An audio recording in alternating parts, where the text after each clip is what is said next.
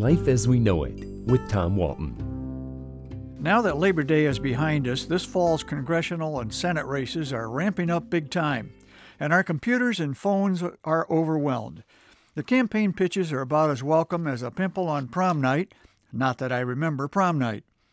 Every time I go into my computer inbox, another half dozen solicitations have arrived from various political campaigns. Apparently, door to door campaigning now means monitor to monitor and phone to phone. I miss the old days when a candidate showed up at the door. It was a familiar and comfortable routine. He or she would knock or ring the bell, the dog would go nuts, I would hide. The candidate would eventually give up, leaving behind some swell souvenirs like a notepad bearing his or her name and a card that said, Sorry I missed you.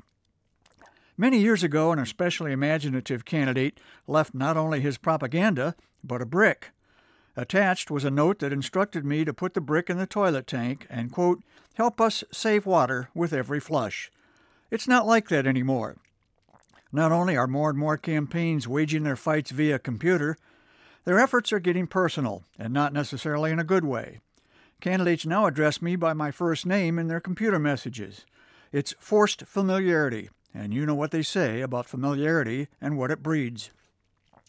Only 60 days to go, Tom, one will say. Help Jason close the gap on his opponent. Give us a $100. We need it now, Tom, like today, okay?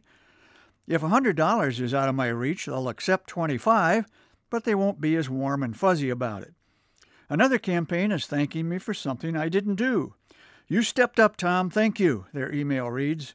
I stepped up? I gave and I don't remember it?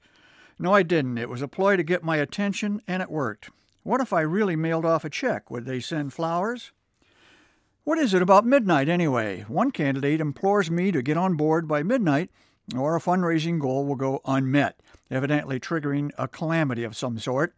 Unless they're threatening to outlaw my right to buy peach ice cream, I am unmoved. First thing you know, only outlaws will have peach ice cream. I would expect to get pitches like these from Ohio candidates, but now I'm getting pleas on behalf of a guy named Joe who's running for a congressional seat in South Carolina. Evidently, the seat Joe covets is considered critical to the future of mankind. Help Joe and we all get to live. Ignore Joe and we all die, although I'm paraphrasing here. Even a California politician is reaching out.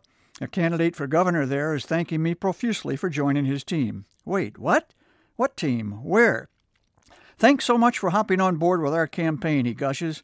Maybe he's playing the guilt card, hoping I'll feel so bad that I haven't helped him yet that I'll hop on board right away. Sorry, sir, that train has left the station. I refuse to support the campaign that advised me recently that, quote, surely it is time to pull out all the stops. Just when we need a brick in our toilet tank, we get cliches. And please, don't call me Shirley. If you're running for something, don't call me Tom either. In fact, don't call me at all. Life as We Know It is written and hosted by Tom Walton and is a production of WGTE Public Media. Life as We Know It with Tom Walton can be heard on WGTE FM 91 every Monday afternoon during All Things Considered at 5:44 p.m. or hear past episodes at wgte.org/life.